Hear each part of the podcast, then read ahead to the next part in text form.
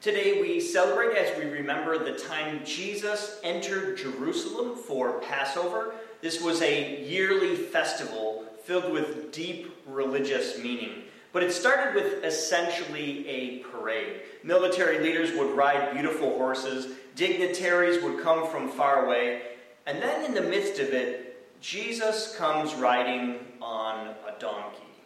The people would have waved palm branches like they did for everyone else, singing, Hosanna, blessed is the one who comes in the name of the Lord. But it might have been different with Jesus. See, he had just raised a man, Lazarus, from the dead. Some of the crowd would have known this, and some may have expected him to be the Messiah, the Savior of the Jewish people. This celebration on Sunday, though, quickly changed to despair in just a few days as Jesus was arrested, tried, and executed. The parade became a riot, a, a mob clamoring for the death of Jesus. As we conclude our series on the walk, looking at the five spiritual practices of the Christian life, we are going to look closely at the last words of Jesus. Do we see a reflection of these five principles we've explored in these final words of Jesus? Let's listen for three of these final sentences of Jesus found in one passage in the Gospel of John. This is chapter 19 of the Gospel of John, verses 17 through 30. Hear now God's word. Emily? So they took Jesus, and carrying the cross by himself, he went out to what is called the place of the skull, which is in which in Hebrew is called Golgotha. There they crucified him, and with him two others one on either side, with Jesus between them. Pilate also had an inscription written and put on the cross. It read, Jesus of Nazareth, Nazareth, the King of the Jews. Many of the Jews read this inscription because the place where Jesus was crucified was near the city, and it was written in Hebrew, in Latin, and in Greek. Then the chief priests of the Jews said to, the, to Pilate, Do not write the King of the Jews but this man said, I am the king of the Jews. Pilate answered, What I have written, I have written. When the soldiers had crucified Jesus, they took his clothes and divided them into four parts, one for each soldier. They also took his tunic. Now the tunic was seamless, woven in one piece from the top. So they said to one another, Let us not tear it, but cast lots for it to see who will get it. This was to fulfill what the scripture says. They divided my clothes among themselves, and for my clothing they cast lots. And that is what the soldiers did. Meanwhile, standing near the cross of Jesus were his mother and his mother's sister, Mary, the wife of Clopas, and Mary Magdalene. When Jesus saw his mother and the disciple whom he loved standing beside her, he said to his mother, Woman, here is your son. Then he said to the disciple, Here is your mother. And from that hour, the disciple took her into his own home. After this, when Jesus knew that all was now finished, he said, in order to fulfill the scripture, I am thirsty. A jar full of sour wine was standing there, so they put a sponge full of the wine on a branch of hyssop and held it to his mouth. When Jesus had received the wine, he said, It is finished. Then he bowed his head and gave up his spirit. Many of you have gone through the process of becoming a member at Hillsdale United Methodist Church. Uh, some of you may have your membership in another church or you haven't taken that step just yet. But in our church, we have just a couple of classes where we talk about what it means to be a member here. And we discuss these topics we've been looking at over the last several weeks worship and prayer, uh, studying the scriptures, serving others, giving of your tithes, talent, and treasures, and finally sharing your faith with others. When you take your vows as a member, we say these words Will you faithfully participate in the church's ministries by your prayers, your presence, your gifts, your service, and your witness? We are asking if you'll make the commitment to these key spiritual practices that draw us closer to Christ. We want to know God, to live as He calls us to, and to be a blessing to the world. That's what membership is about blessing others through the church. Jesus showed us what blessing others looks like. He also showed us what is required of us to be that blessing. It is nothing short of our whole lives. Jesus was arrested on false charges. He was put on trial in an illegal fashion. The testimony against him was full of holes and lies. He was whipped and beaten. His clothing was removed to embarrass him and put him to shame. Then he had to carry a, a portion of the cross, the beam called the Patibulum, uh, to Golgotha. This was a, a small hill outside of the city, and that is where the crossbeam was mounted onto the stipes, the vertical board. Uh, so Jesus would have had his hands nailed into the crossbeam, then hauled up onto the top of the, the stipes. Next, his feet were likely nailed into the side of the vertical board, one nail for each foot. This was an incredibly painful position to be in. Eventually, he would die from a combination of things shock, blood loss, and suffocation are the main ones. So, Jesus, speaking in this position up on the cross, is a terribly difficult thing to do.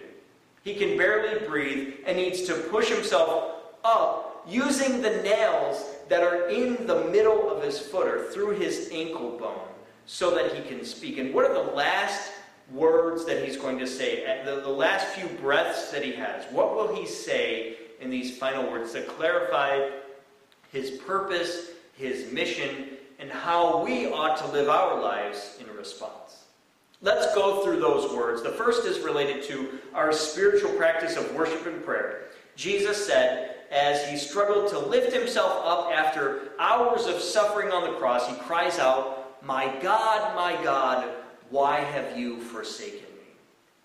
We'll look at, at the two other prayers from the cross Father, forgive them, for they don't know what they've done. And um, into your hands I commit my spirit. But it should not surprise us that Jesus is praying from the cross. He often withdrew to a deserted place. He prayed before meals, he prayed for the sick, and as he crossed the stormy sea.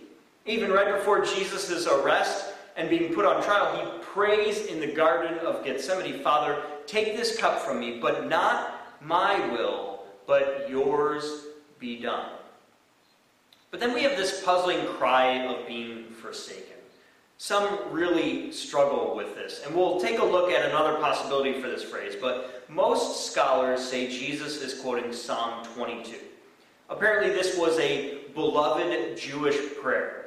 Uh, it talks about the troubles people experience feeling far away from God. It may seem really negative to us today, but if you read it through all the way to the end, you might see its appeal. It starts low but ends gloriously. He did not despise the afflicted. Uh, all the ends of the earth shall remember and turn to the Lord. Future generations will be told about the Lord and proclaim his deliverance to a people yet unborn, saying that it is finished. It's beautiful, it's triumphant, and it happens to end the same way as the very last words of Christ. Uh, there are other ways to see this. Sherm Ruggles shared with me a different interpretation from the Aramaic, which goes, My God, my God, for this I was destined, or for this I was kept. Jesus may be saying, This is why I'm here, to give my life. So Jesus prayed. How about Scripture? One of the things that has always amazed me about Jesus is how he knew the Scriptures and how he could relate it to nature and stories about people and their lives.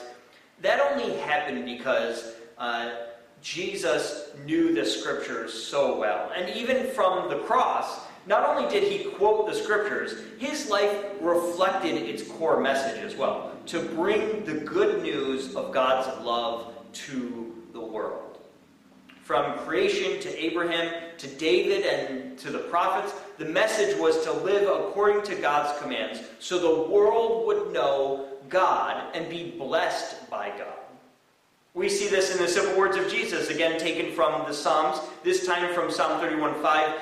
Into your hands I commit my spirit. This is a scripture that we can all easily memorize. And how helpful it would be. Are the kids getting you out of sorts? Lord, into your hands I commit my spirit. Your spouse got you down? Lord, into your hands I commit my spirit. Know someone sick with coronavirus? Think you have coronavirus? Lord, into your hands I commit my spirit. Scripture can get us back on track. Not worried about the things we don't control or the things that plague us, but focused on the mission. Love God and love the people. Give all things over to God. Lord, into your hands I commit my spirit. How about serving others? That was our, our third spiritual practice. We are to be watching for opportunities to serve others, for the Spirit to prompt in us an action we can take for another.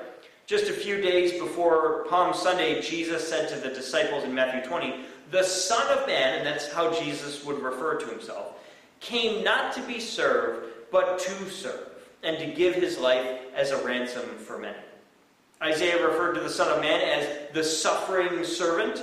This suffering through crucifixion would act as a means to serve others, it would redeem them and draw them to God. This is the ultimate form of serving others. And then we hear Jesus, as he sees his mother and the disciple John next to each other, he utters these words from the cross Woman, here is your son. And then, here is your mother. As Jesus was dying, he thought about who it was that would care for his mother as she got older. I've heard many parents quote the fifth commandment honor your mother and father to their children. They want their children to behave or follow the rules that they have made. But really, that command to honor your mother and father was not given to children, it was given to adults.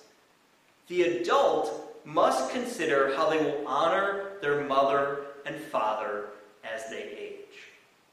Jesus made sure there would be someone there to care for his mother. What are you doing to care for yours? If we consider this passage from the perspective of the disciple John, we hear something more. John was asked by Jesus to treat Mary as if she were his mother. Would Jesus point you to someone and invite you to treat them as if they were your mother or father? especially as we deal with the coronavirus pandemic. Who can you love and support? What neighbor or member of the church needs you to treat them as if they were your parents? They need you. Maybe it's just a phone call to check in on them, or maybe a note in the mail. Maybe they are desperate for some groceries or medicine, but are too embarrassed to ask. Maybe they're sick in the hospital and need someone to assure them they are loved and that you are praying for them. Who would Jesus invite you to serve as if they were your mother or father?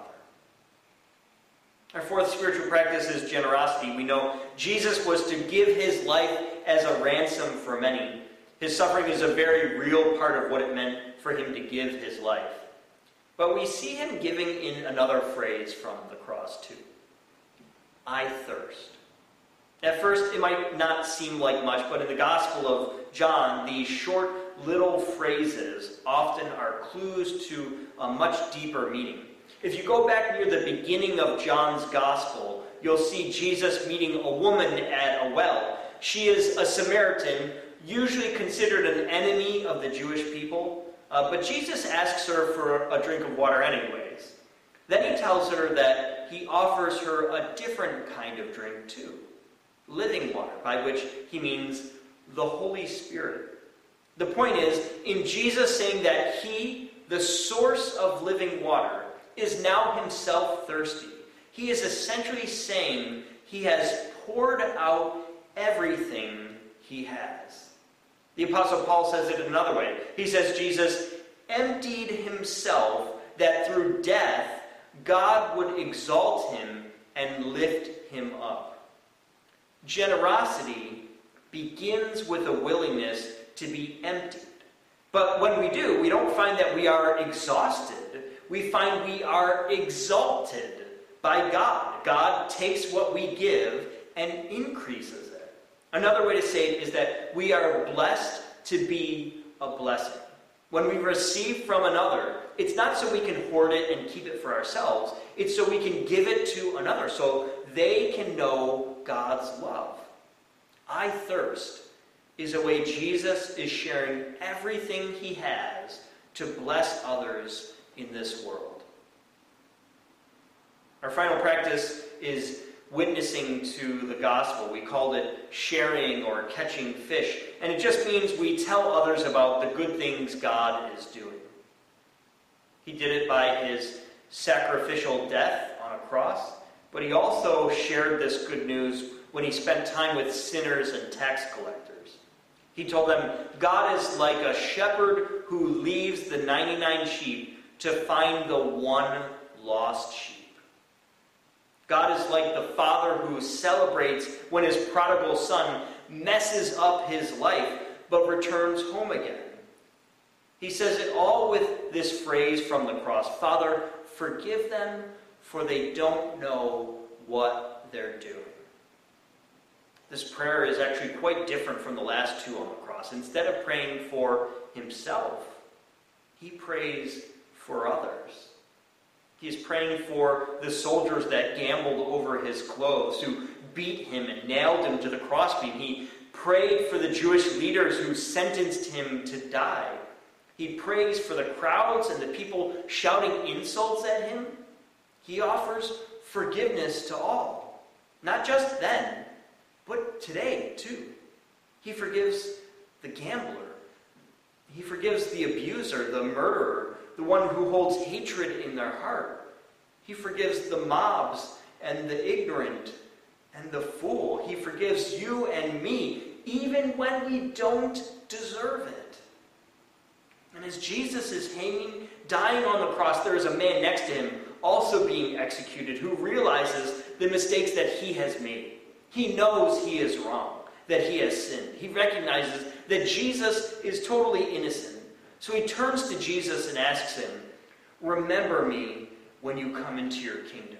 And Jesus says to him, and to all of us who will confess our sin and trust God, today you will be with me in paradise. So we end with just one final word in the Greek from John 19. When we translate it, it could sound like defeat. It is finished. But it really means it is completed or it is accomplished.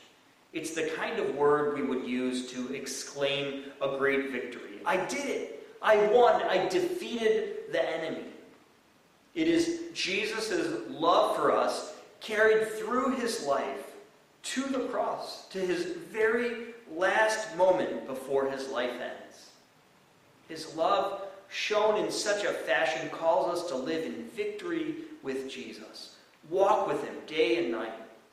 Grow in the Spirit that you would be responsive to his call on your life every day and in every way. Amen. Amen.